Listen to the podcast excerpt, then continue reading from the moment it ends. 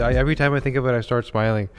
Imagine living in Cuba, going to medical school in Cuba, and having this dream of one day practicing medicine. And then you somehow get the ability to leave Cuba and get to Canada and go to McGill to complete your medical school. And you somehow, after that, get a job in the E R, which seems like it would be the dream after that many years of studying and trying and not sleeping and not eating and all what it takes to get into the E R. And you're practicing. And when you're finally there, you realize this is not what I want to do. And there's something better, because the whole reason why I, why I did this was to make people healthy. And I don't see myself doing that. So it sounds unreasonable to think that after all that investment, you would walk away and say, I quit. But guess what? We're joined by Lief Sosa today, who did exactly that. He literally, as a medical doctor in the Emerge, was doing this work, did all this work to come here from Cuba, get his licensing done, pass every exam, miss so many nights of sleep. Once he finally got there and started doing the work, he said, this is not medicine, I quit. Thank you for joining us, man. Thank you. Thank you yeah. so much, Kashif. Thank, thank you for having me here. It's a great pleasure, you know, to, to be part of this. So yeah, really it's, we just it. need to tell your story, man, because it says there's so there's two things. First of all, I don't think a lot of doctors disagree with you. You know, they they already experience some of what you're experiencing. There's the whole half of the awareness, like, oh wow, there's a problem. The other half is like having the guts to walk away and saying, I'm gonna all of what I built and all that great income that I now have and the title and the prestige and all the stuff that comes. I no thanks. Right? There's something better. So what was that better thing that you were striving for? So let me start by saying that I discovered like natural or functional medicine in twenty fifteen. Okay. And you you started practicing a few years before that. It was like twenty ten, like right? In twenty sixteen or so, I started actually practicing functional medicine. Okay. But I discovered, so I was doing E R from twenty ten all the way until twenty seventeen. Okay, so seven years. So there was like a little bit of an overlap. A little bit of crossover, yeah. Exactly. Yeah. So what happened was that I discovered, you know, my I wasn't healthy anymore. So my brain got foggy, I gained weight, and I have a history of a skin, you know, autoimmune problem like right. psoriasis.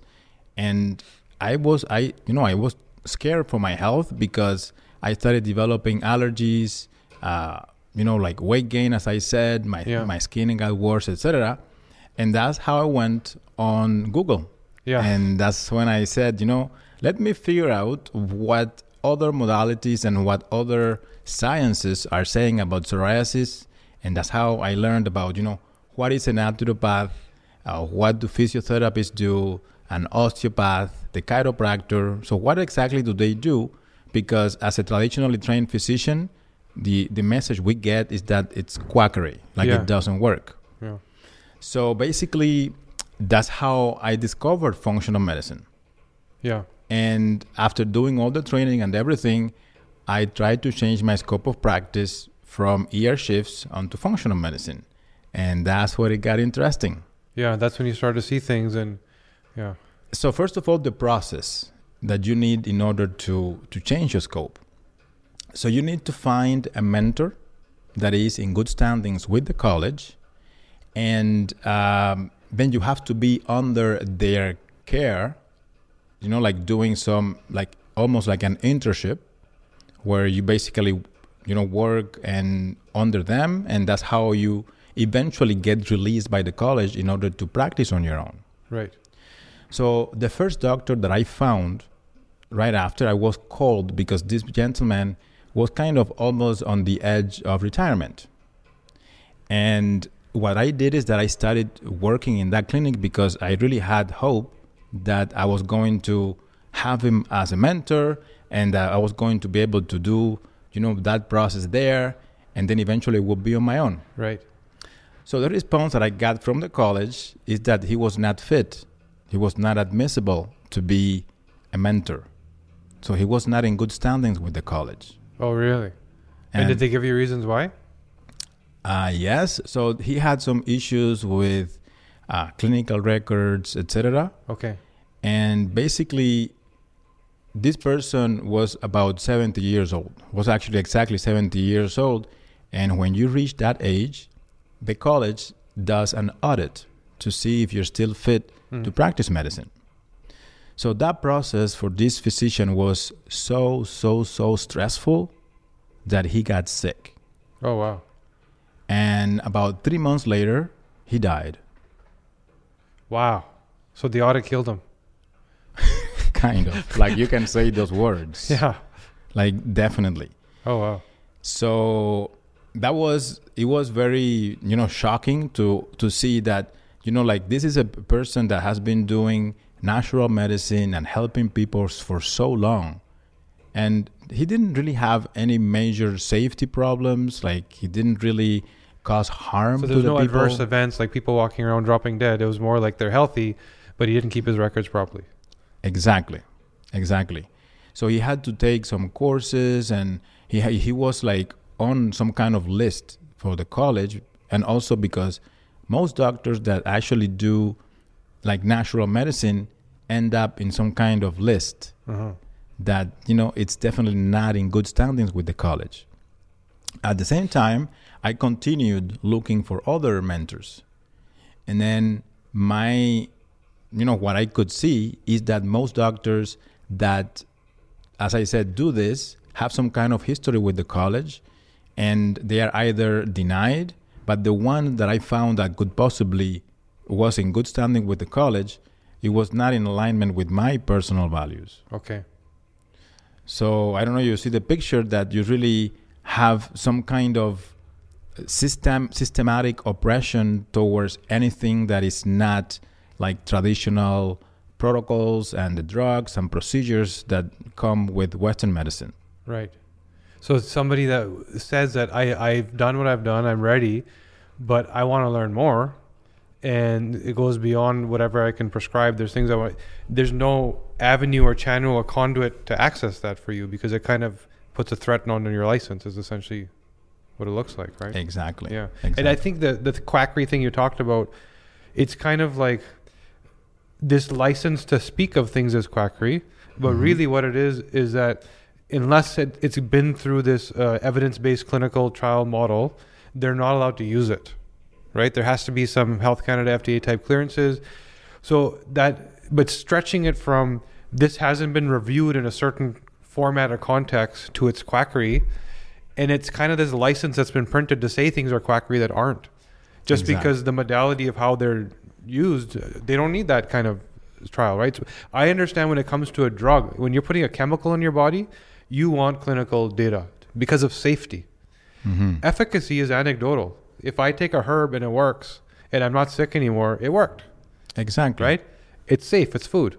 So we're we're using this thing that's designed for safety to then all of a sudden call efficacy quackery when that wasn't even what it was for. Right? So so you come into the, the topic of the evidence. Right. And you know what I can say very boldly, yeah, I'm very bold, is that we really ha- can don't have the freedom to actually express what we what we think. Like the, the physician's intuition is kind of canceled. Right. We have to follow those protocols, and we have to really wait and echo just the evidence that is fabricated by the ones that have financial interests in all of these processes, in right. all of these, you know, drugs and procedures, et cetera. So in functional medicine, we really focus on the evidence, not only just the scientific evidence. It cannot just be the science. Right. So you really have to take that into consideration, because that is part of some kind of reproducible, you know, process that, you know, like kind of links with causality. Like, you know, that something is caused by something and it's not something else. We need to be academic. Yeah. But then there's two other factors that are really important. Number one is the the patient's preferences and values. That actually needs to be personalized. And number two is the physician's expertise. Right. And I find that it's absolutely crazy to say that, you know, if something worked for me, that, oh, it doesn't work, it just, you're just crazy. Like, it worked for you, but it's anecdotal, we don't know. Yeah. So we we have this kind of ret- ret- rhetoric that we we cannot know anything unless it comes from that fabricated evidence. Right. Yeah. And an evidence model that's designed not to create personalization, right? It's designed to create one size fits all. Exactly. Yeah. And then there's always, in a one size fits all model, there's always, you know, a little bit of people for who it works amazing. Mm-hmm. Then there's a bigger chunk in the middle where it's kind of okay. And then there's some stragglers at the end where it doesn't work at all, right? So you ha- end up failing ultimately what the intention was, where really that great response only happens to like twenty, thirty percent of people. Right. And there's also one percentage that you forgot that actually experience harm. Right. Yeah. And for that, we have insurance. Yeah. Yeah. So the whole system is really wrapped up on that sense. And that's what made me wake up and say, well, we are not really being proactive about people's health. Right. Um, and the bias is so overwhelmingly present because you just have to follow the money. If I am healthy, then they don't make money. Yeah. So, and then we look at the statistics. Like, we really have to have the courage to look at the reality with our eyes. And, you know, like I'm I'm I'm forty-seven, so I'm almost fifty. Yeah. And I have twenty years of clinical experience in my back and in three different languages and three different systems. And guess what? They all do the same. Yeah. You can't use your experience if it's, unless it's within the guidelines. Exactly. Yeah. And I understand that for safety, but how do you innovate and discover if you're never allowed to bring in something new? Exactly. Right. If you're only allowed to bring in what's new by a supplier that made it, right? You're on the front lines. You're the ones with the patients that are seeing what works and what doesn't work, but mm-hmm. you're not allowed to bring that data forward because you didn't build a lab somewhere and build it out of a chemical, right? Exactly. So, so when you went out and started practicing, you obviously, it sounds like, like you said, there was a couple years overlap. So you already had this in mind, you know, and you were kind of working on it. Where was the backlash, or was there any? Did you find that there was like some friction that pushed you away, or was it more just your own choice? So, interesting. So after, so basically, as as I said, I, I really thought that the process was going to be smooth and everything was going to work absolutely fine. But Um, the college basically came after me and they said, well, we have, you are under investigation for practicing outside of your scope. Okay. So it is in their maximum uh, convenience, optimal convenience, that each doctor has their scope of practice. And if, you know, if there is a doctor that can fix many things, they find that threatening. So what, what exactly what you were doing that they said was out of scope? Functional medicine. So I was supposed to just, if you do E R, yeah, you basically have to go back one year on the, you cannot even go and do family practice. Like when you are a primary care provider, yeah, in the emergency and you see like kids, you see geriatrics, you see everything. Yeah. So doing family medicine, you know, going and sitting and, you know, taking care of high blood pressure and diabetes and just doing medications, it's not very difficult. Yeah. Like you have that kind of expertise. But they make it a very complex process as if you were doing a totally different science, like if you were going to do surgery or something. Right. So um, right after I got, so basically they came after me for being after the scope, uh, for being practicing outside the scope, and um, and then a few weeks later, then I had an actually official complaint. Oh wow! From somebody else. So I saw some kind of young person who was on two antidepressant medications. Right. And I explained the risks of that. And uh, she had anxiety. And uh, I basically gave her some lifestyle modifications, including magnesium, uh, vitamin B six, five H T P. Right. Try a gluten and dairy-free diet. So in order to really reverse or, you know, like get off those meds, because she was still also in fertile age. Right. So all of those, all of that advice, she found that very dangerous, and she felt that I was not supposed to have a, a medical pri- a license. And then there was a, a formal practice, uh, sorry, a formal malpractice uh, complaint that was placed against me, and then I had to go through the C- a C M P A lawyer, the Canadian Medical Protective Association. Wow. So why do we need that association anyway? Right? So I basically went through nine months of writing. So th- this uh, lawyer had to give her all the information on what happened, et cetera. And she was writing back and forth with the college. Nine months later, they basically come out with a one-liner saying that there's no evidence that I exploited the patient or that I harmed the patient or anything like that. Yeah. But they will not let, let it go. So everything that you named, the five H T P, the B six, all this stuff, these are all, I can walk into any drugstore and buy them mm-hmm. with no prescription. They are all Health Canada approved already. Mm-hmm. We're talking about practice in Canada, right? Yes. So I could walk into a drugstore. Health Canada has already vetted and provided what's called an N P N, natural product number, to put on the label to show that it's been approved for safety and efficacy and that the claim on the label is accurate. But if an M D tells me to buy those things, they're wrong. Yes. But I can go buy it myself.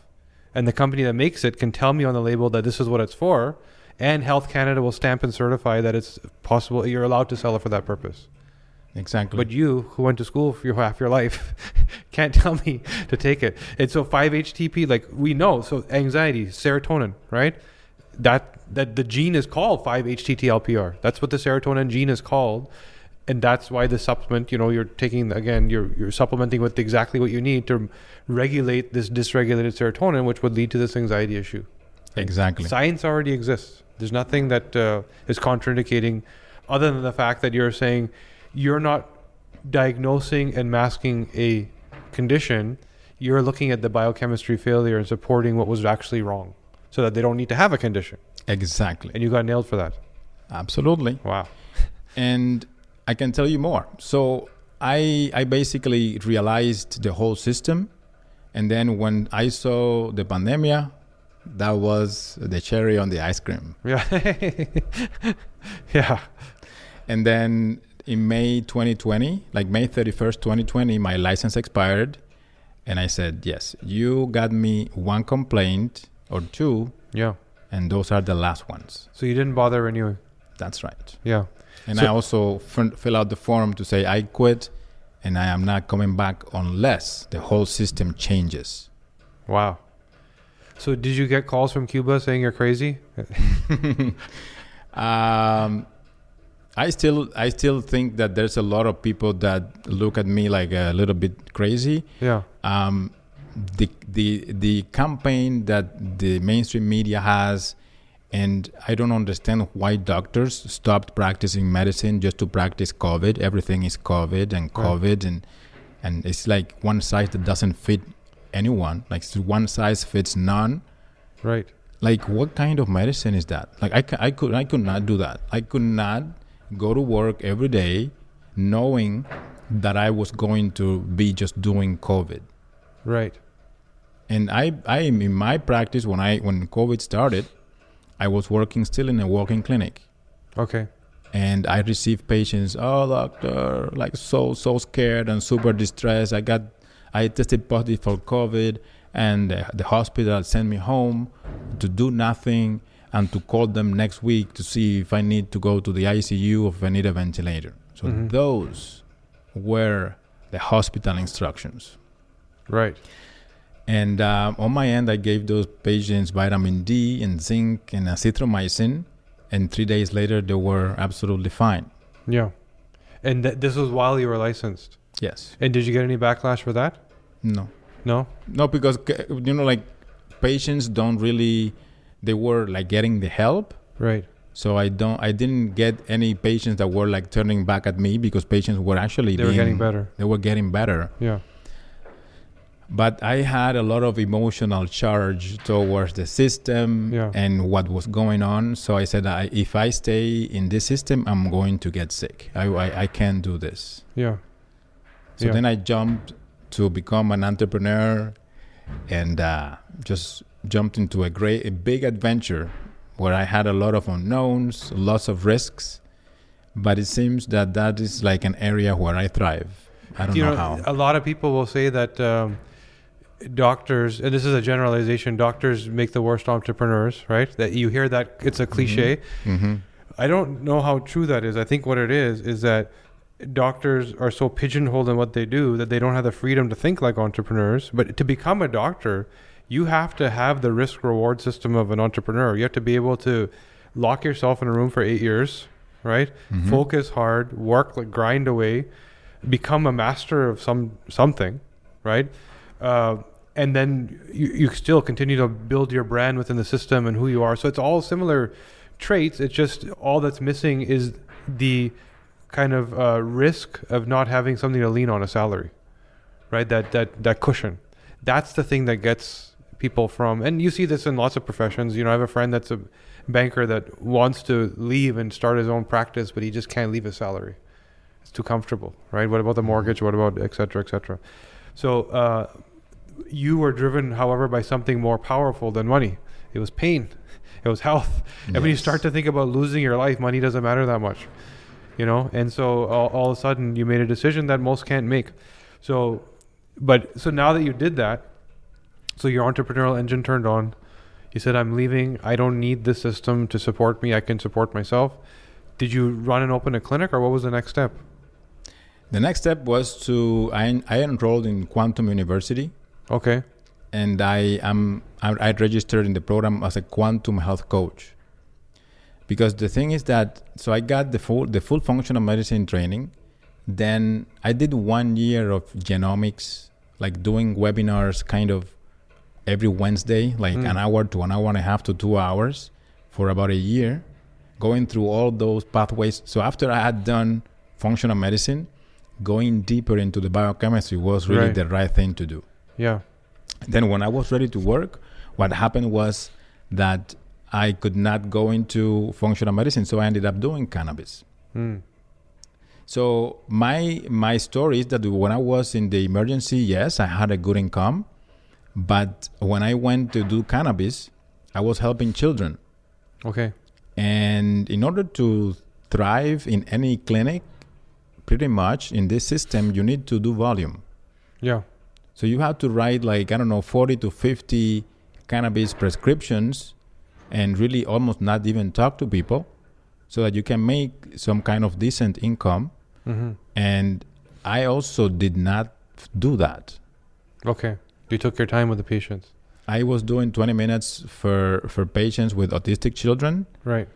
And, and people that have sleep and like um, mood problems, chronic pain. I could not see somebody just in two minutes yeah. and just give them the prescription. I was working with people and telling them, you know, like stop the meat, uh, sorry, stop the carbs, stop the grains, like things that actually may help for mm-hmm. real. So that actually, I was not thriving financially in that system anyway. So I said, you know, why staying anyway? So that yeah, I, I didn't, I didn't even have the salary reason to stay in that yeah. system. Yeah. Right? So I said, well, if with all this training, then all all I have to do is to go and, and build an online business, and I'm going to be absolutely awesome. Yeah. But um, yeah, that is that is something, that is another s- chapter. From the point of view of entrepreneurship mindset, uh, me as a doctor, as soon as I got into the internship mm-hmm. in the University of Montreal, so what do we get? We get the bank green light for debt. Right.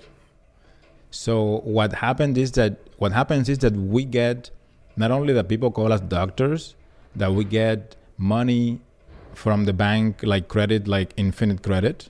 Yeah. Basically, I could even disclose that when I ex- when I uh, dropped my license and I called the bank, they said, "Well, if you keep your your license, you kept your license." You would actually have like a line of credit of three hundred fifty thousand dollars, no questions asked. Oh, that was part of the pitch. Oh, you're kidding. Yes. Oh, wow.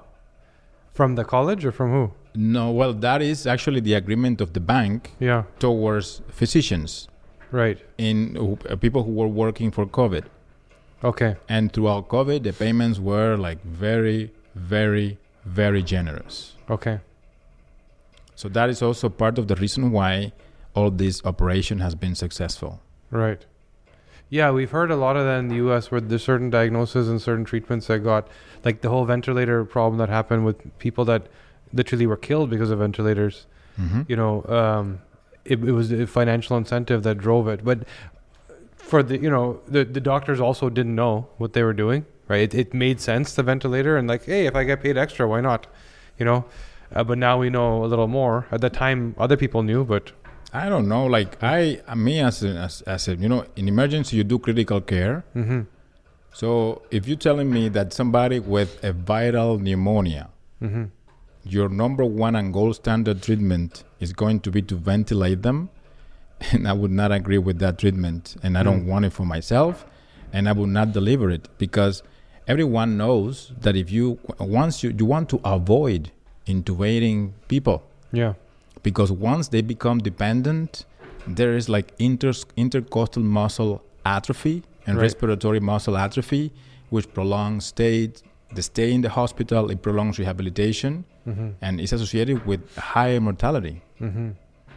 So when I saw that as, you know, the only, you know, the only available treatment, and let me share with you that within a month of the pandemic starting, I received a, a survey from the college, and they wanted to know what I thought about vaccine hesitancy. Within a month of the pandemic starting, you're talking about, wow, ground zero. Yes. Okay. So I knew that this was, this pandemic was to vaccinate everyone. It's not like we are here. At the beginning, it was conspiracy. So can you tell me what part of that is conspiracy now? Mm-hmm. Right? And then you, you you heard these politicians talking about new normal, and then this deployment of resources for people, and and then, you know, like even depriving people from movement and light. I will never accept that as medicine. Mm-hmm. So I was very, very angry and upset seeing how all of these measures that are so harmful and make no sense were followed by the, by the, you know, for most people, and how they deployed all of this with guns and fines and censorship since day one of this pandemic. Mm. Because I I heard, you know, videos from doctors, from nurses crying, saying this is this is not right. This this is you know this is not what they are saying, and the disease that we are seeing is not a viral pneumonia. I have been, you know, doctors that I say have been doing critical care for years now. And what we're seeing is something else. So how do you argue with all the people that say, well, I had three people in my family die from this disease. You're crazy. So then you, you have to ask them, so how, how did they die? In order to really say that a viral illness is killing someone, we need to have proof that that viral load is off the charts mm-hmm. in the blood at the time of death. And that they were actually sick because of the virus. Right. And what we saw was mostly, like in, it's actually in the statistics, that ninety percent of the people who passed away were elderly with comorbid condition, conditions. Mm-hmm. So we never, like the, the young people that I saw, they, they recovered fine. And yes, you could get thrown back in bed for two weeks. Influenza could do that. Mm-hmm. We don't, you know, like where did influenza go all this uh, last year, mm-hmm. right? So, you know, like I really could not believe all of this. You know, so, like, did, so you're, so you got the survey, you didn't agree with uh, sort of the protocols. What happened when you tried to practice, or did you did you try to do what you wanted, and did did you get pushback, or was there? You know, how did you get through from being forced to intubate somebody to how do you say no to that? Or were you even able to? No, I was working in a walk-in clinic. Oh, you had already switched gears at that point. I had gears, yes. I had, yeah, yeah. had, had changed gears. Yeah, yeah. I was doing part-time cannabis. Right, and right, right. part-time a walk-in clinic. Yeah, yeah, yeah. So I was not in hospitals anymore. Right. When COVID hit, I was doing the calls, uh, virtual calls from my home. Right. Virtual consults with people that were sick.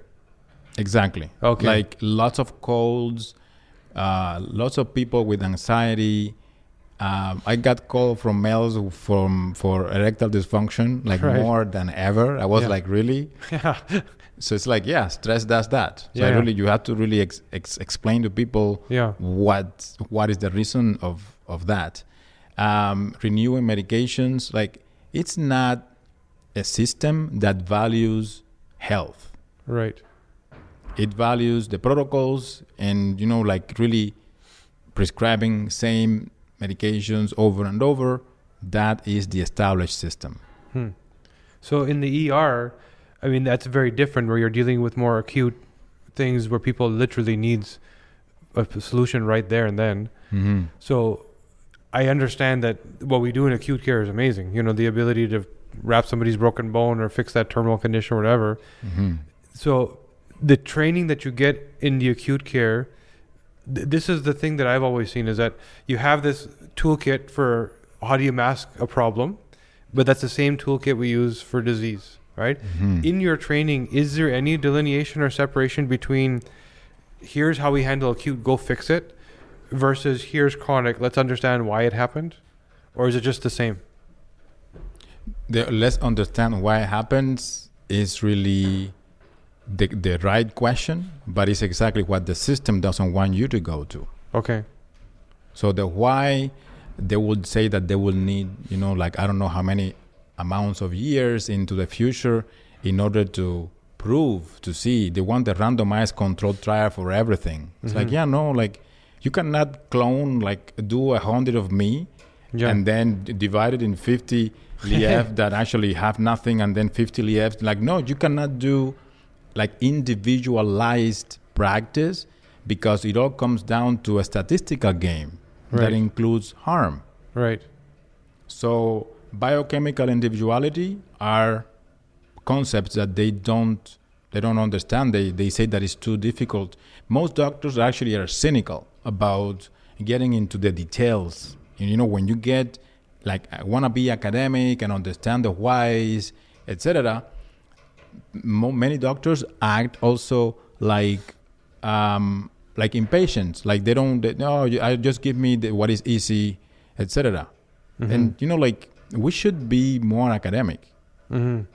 I find that in this system here, compared to Cuba, Cuba and Europe have very similar systems where you get a lot of text, a lot of content. Like you really mm-hmm. stuff your mind with a lot of knowledge. But then when you are in front of a person, you don't really have a strong system to figure them out, like in tick, tick, tick. Like, and that actually is what I got with the system here. Mm-hmm. The system here is designed for the revolving door. One yeah. problem at a time and one pill at a time. You know, you reminded me of something. I was talking to a clinician yesterday from Austin, Texas, right? And I was talking to him about exactly this. And the difference between mostly the United States, we weren't even talking about Canada, but the United States versus Europe and other countries like South America, Cuba, et cetera, right? And this is what he said. He said that um, Americans, and he was generalizing, he said the average American that he sees will accept the quick and easy answer because they're mentally lazy. Mm-hmm. Why are they mentally lazy? Because of the food that they eat. Mm-hmm. If you talk to the European or the South American or the person that has the openness and the ability and the, you know, receptiveness to take that information, they don't, they're, they're mentally active. They're yes. mentally energized. So they actually have the capacity to have that conversation, yes. right? So if you even have the clinician on the average mass day-to-day, you know, uh, family private practice, right? The patient themselves doesn't want to know. Exactly. Right? They don't want, they just want the Band-Aid. First of all, if they've learned that that is what they're supposed to get, right? Mm-hmm. I can do whatever I want. And when I break myself, you fix me. That's your job. Second is the state that they're in, the numbness, the, you know, it's be, the food that they eat, like you're talking about the gut, the dairy, the grains, all this stuff.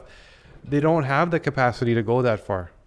Right? Yes. So he said that I, I see this all the time. And even if I want to help them, they don't have the energy to take it in.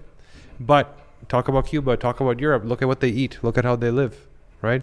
So yes. you then all of a sudden have the ability to do this, right? Yes. So You see that in sort of the functional medicine circles and people that are sort of paying for proactive medicine, but they're also probably eating properly and exercising properly and et cetera, et cetera, et cetera. So they're receptive to it. But yeah, it's interesting that you say that. So, you know, now that you're running the practice, you're into it now. This is this, that's old. All everything we talked about is old news, now, right? You're your way. It's history. Yes. You're now a functional medicine practitioner who happened to go to university for ten years to become an E R, E R doctor first to decide you didn't like it. So, what what are the things you're now doing? What are you doing with people? Who comes to you? What are their problems? How do you fix them? So basically, what we what we do is that we help uh, people in the. We like to work with independent thinkers. Mm-hmm. Just because of what you said, we are living in a very unfortunate culture that actually profits from people's passiveness, mm-hmm. and they actually just invite you to do nothing, and then the downstream they just give you, you know, some something to to calm or to treat the symptoms. Mm-hmm. So what we do right now is that we we actually learned precision medicine and functional medicine, and what we do is that we we can craft a very personalized lifestyle plan for people according to their D N A makeup. Mm-hmm. So this is very powerful. Uh, the most relevant case that I have is probably myself, because I could learn, you know, from the point of view of my genomics report that I have problems with my vitamin D receptors that mm-hmm. actually explains the autoimmune problem. Right. The number two thing that I discovered that made a big, big difference is my serotonin genes. Mm-hmm. So since I take, since I support my serotonin with five H T P, C B D, Saint John's wort, so I even uh, medicinal mushrooms, all of those actually support your serotonin. And when you support your mood, you are also supporting your sleep. Mm-hmm.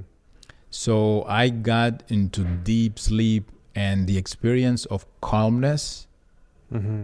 because I was talking about that earlier today, that I was, I discovered like how anxiety and even any nervousness and stress, et cetera, are part of immune system activation. Mm-hmm. And they could be, you know, part of your mind work, or it could be separate. Meaning, so I basically experienced this myself. I, when I was working in E R, in E R, I was working in in a hotel. You know, I I was living almost in a hotel for ten days at a time, mm-hmm. and I was taking a regular breakfast in that hotel. So after my shift, not particularly stressed out, like being, you know, like one normal day, I finished my breakfast. And then I felt like nervous. Wow. And I was like, why am I feeling nervous when I am not stressed out? Mm-hmm. When there's nothing, like I have a big lake in front of me, everything is perfect, making good money, no, no stress. So that's when I understood that it goes way beyond that. So if you get scared about that immune reaction, what do you call that? Anxiety. Mm-hmm. If you don't get scared about it, then you basically can look into it and understand, you know, even measuring your pulse after eating can give you a good idea if you are, you know, intolerant or allergic to a certain type of food or, or not. So understanding how immune system activation and how that disrupts hormones, et cetera, that was huge. Hmm. In order to understand mental health as something that starts in the gut. Mm-hmm.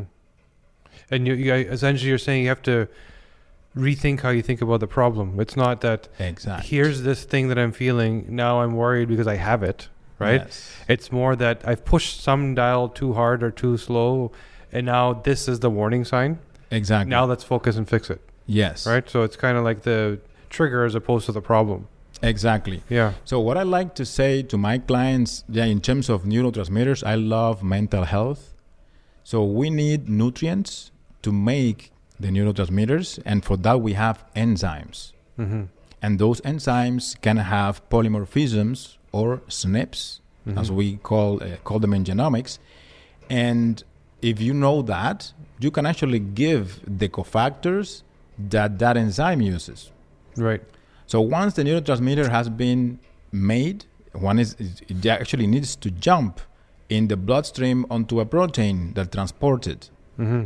And if that protein is not properly configured and there's not enough affinity between the neurotransmitter and that protein, then you can overflow. You can have problems of availability of that neurotransmitter if that transporter is problematic. Mm-hmm. Then once, you know, like all neurotransmitters and hormones in cellular communication, they communicate something far away from the cell. Mm-hmm. And at the other end, at the target organ, we have receptors. Right. So once that receptor is activated, then an action happens. And if that receptor is also has uh, polymorphisms, that is also something that can change that outcome. Yeah. Good receptor, bad receptor. Right? Yeah. And then uh, the last step is elimination and recycling of the useful cofactors, because our body is amazing and has a very inner wisdom and intelligence that yeah. is always aiming for homeostasis or mm-hmm. keeping us in balance. Mm-hmm. And basically, when you do a genomics report, you can actually see whatever is clinically relevant for that person on each of those steps. And you can have like so many options to change those things. And it's, ju- it's not just vitamins and minerals. It is also herbs, it's acupuncture, it is environmental measures that you can do, avoiding certain modalities of technology. Like it's the sky is the limit mm-hmm. of how many things we can do to modify how our genes get expressed. Mm-hmm. So it's like your body's doing all this phenomenal stuff to protect you. Mm-hmm. And it thinks it's doing everything right, but it's you in the wrong environment, nutrition, or lifestyle exposure that is causing that thing to either work too hard or too slow. Exactly. Right? Remove yourself from that improper exposure and you'll be at this homeostasis. You'll be at this, you know, like women, like, why do we go into menopause? Well, you don't want estrogen toxicity as you age when you no longer need to be fertile, right? You, it's worth the pain and the struggle during the fertility stage when you want children. Why does your body, through nature, shut it off after some time? Because that many years of estrogen toxicity leads to disease, right? Uh-huh. Why? That's one of the things that happens, right? And why? Absolutely. Do we, I have why, something to say about that. Yeah, yeah. Okay, well, tell me. What do you have to say? I I think that menopause yeah. has become a disease yeah. in a world where we're living in an estrogen-dominant world. Yes. Yeah, yeah. So I believe that ladies are, are like over, like, given like given way too many hormones. Yeah. Starting with, you know, like body creams, um, makeup, deodorant, shampoo, all of it has estrogen. Yeah. Then they actually are encouraged to go on the pill. Yeah. And most of the contraceptive, hormonal contraceptives that we see carry some kind of harm. Yeah. Because not all ladies can actually metabolize all that amount of estrogen, plus what comes from the environment. Mm-hmm. So what happens is that they develop this estrogen dominance, and then when they reach their fifties, all that drops all of a sudden. Right. And because they have had so much influx of estrogen from the outside, then their ability to produce their own estrogen in the adrenal glands, which mm-hmm. is the only one, has not been needed for, for years and years yep. and years.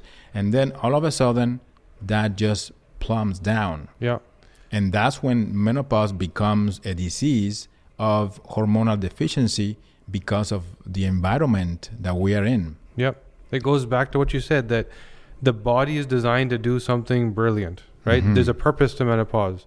The reason why it's such a pain point for women is because this thing that you're doing at a one out of ten, you're now doing at a six out of ten because yes. of your environmental exposures, because of the extra hormones, because of the toxic estrogens that are fueled by birth control and B H R T, hormone replacement therapy, and chemicals in the water or whatever, all that stuff. So that's where you have to bring it back to understanding genomically, what are you designed to do?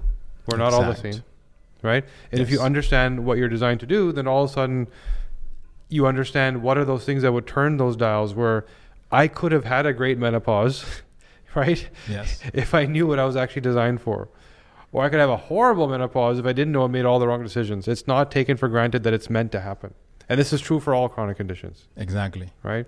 So that's amazing that you're doing that work. So P- so you're you're virtual. So how do people reach you if they want to work with you? So I have a website, yeah. uh, Sosa Life Coach dot com. Okay. And there you can actually click book with me, and you're going to have a discovery call form that is, is pretty much to really understand what are your needs. And we we can go on a call in order to see if we are a good fit to work together. And if you are actually willing to do the work, because it's not that I am a magician, as we just said. Yeah. So we actually have access to knowledge and the source, but the health outcome will depend on the person. If you are willing to do that work, yeah. how well you actually are able to stay away from from stress. Like how are, how are you able to understand the triggers that are in your environment that could get you out of balance, and how you can modulate that so that you basically stay in your game and avoid illnesses and avoid chronic diseases. So we like to work with, as I said, independent thinkers that want to know how their bodies work and stop trying multiple blind treatments. Mm-hmm. So you really go to the goal, you go to the target of whatever is really important for you.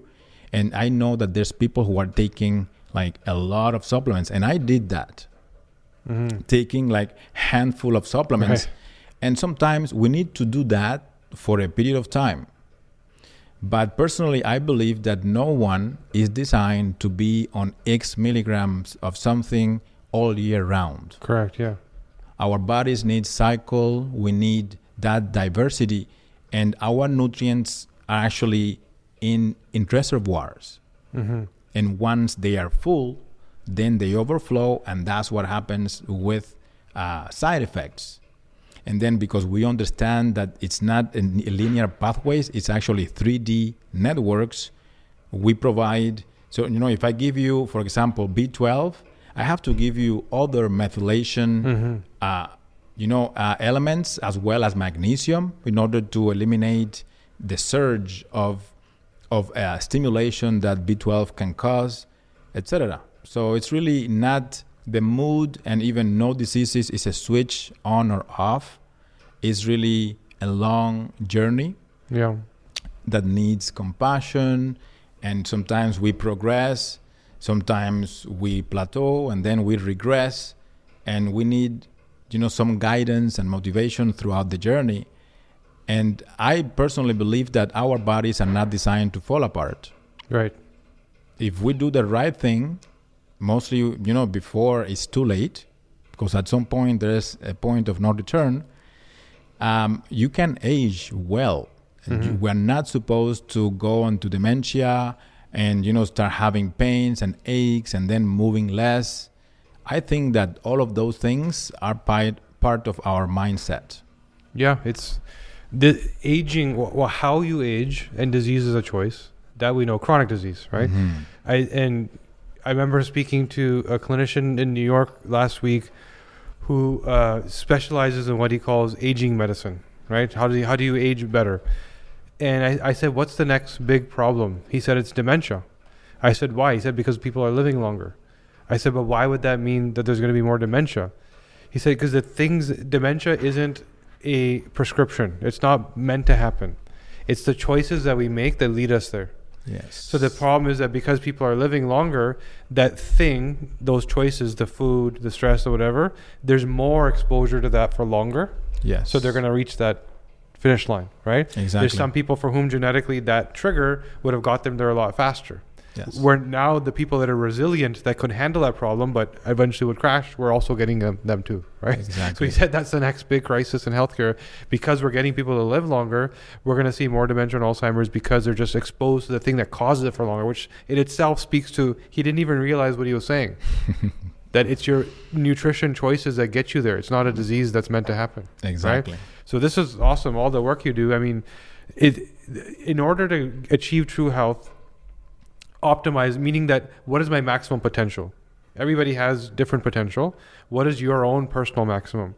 You have to work with somebody. Because it's not, just like you said, tweaking those dials on the supplements, tweaking those dials on nutrition, there's no, even when it's personalized, it's still not final. No. Right? You still need to tweak and adjust. Yes. You might decide that it's summertime, you need to get fit and your exercise changes. What does that do to your body? Right? You might decide it's time to have another kid, it's fertility time, or, you know, whatever that thing is. If you, your your body's in flux, you're you're you got to be chasing that with the flux of how do you deal with your health, right? And that's exactly where I think working with somebody like yourself is amazing, because you you're able to coach people through, as opposed to wait, get sick, treat it, and then I'll call you next time. Absolutely, right? And so, that's the reason that also justifies that we offer a membership model. Okay. So we really like to give you, like, to see you over a period of time. Right. Because implementing these changes takes time, and the easiest thing is to fall off the wagon. Yeah. And that is fine. We all yeah. do it. I do it. But w- our duty to ourselves and to our health, for our children, for the future, is to get back on, on the rail mm-hmm. and really do the right thing so that we keep our vitality. And our bodies are resilient. Yeah. We don't have to be perfect one hundred percent, because we know how many environmental toxins we are exposed to, and we still thrive. Yeah. And there's people who actually, with all of those toxins, they still reach to their eighties and nineties, like yeah. smoking and health. drinking and doing all kinds of things. Mm-hmm. Can you imagine if they didn't? Right. Right? Yeah. So, and then if you, or if you do it with moderation, like, it's not all about a yes or no. It's about how much can you get away with yeah. according to your genes. According to your personal genes. Yeah, exactly. Like, I know that if there is a buffet here, I'm not going to eat everything. Yeah, yeah, yeah. And we used to do that. And we we live in a in a, in a, in a culture, like, you know, the, the T V that actually is, is really seducing us all the time with really delicious, over palatable foods that are not necessarily... like nutrition or nurturing, right? Yeah, yeah. Well, this was awesome, man. This is a great discussion. I'm sure people are going to love it. Thank you. Doctor Sosa, am I still allowed to call you a doctor? Yes. Yeah. So, Lief Sosa, you got the website. We'll put it in the notes where you can share, see it. And I would urge you, you know, take the time to work on something like this. Thank you again for coming on. This was awesome. Thank you so much. Thank you for having me. Um, it's it's a great, it's a great, uh, you know, like, opportunity being here. And uh, thank you so much for allowing me to share my story. No, and, it's great. Thank you. Man. And uh, yeah. I really appreciate it. All right. Thank Thanks. you.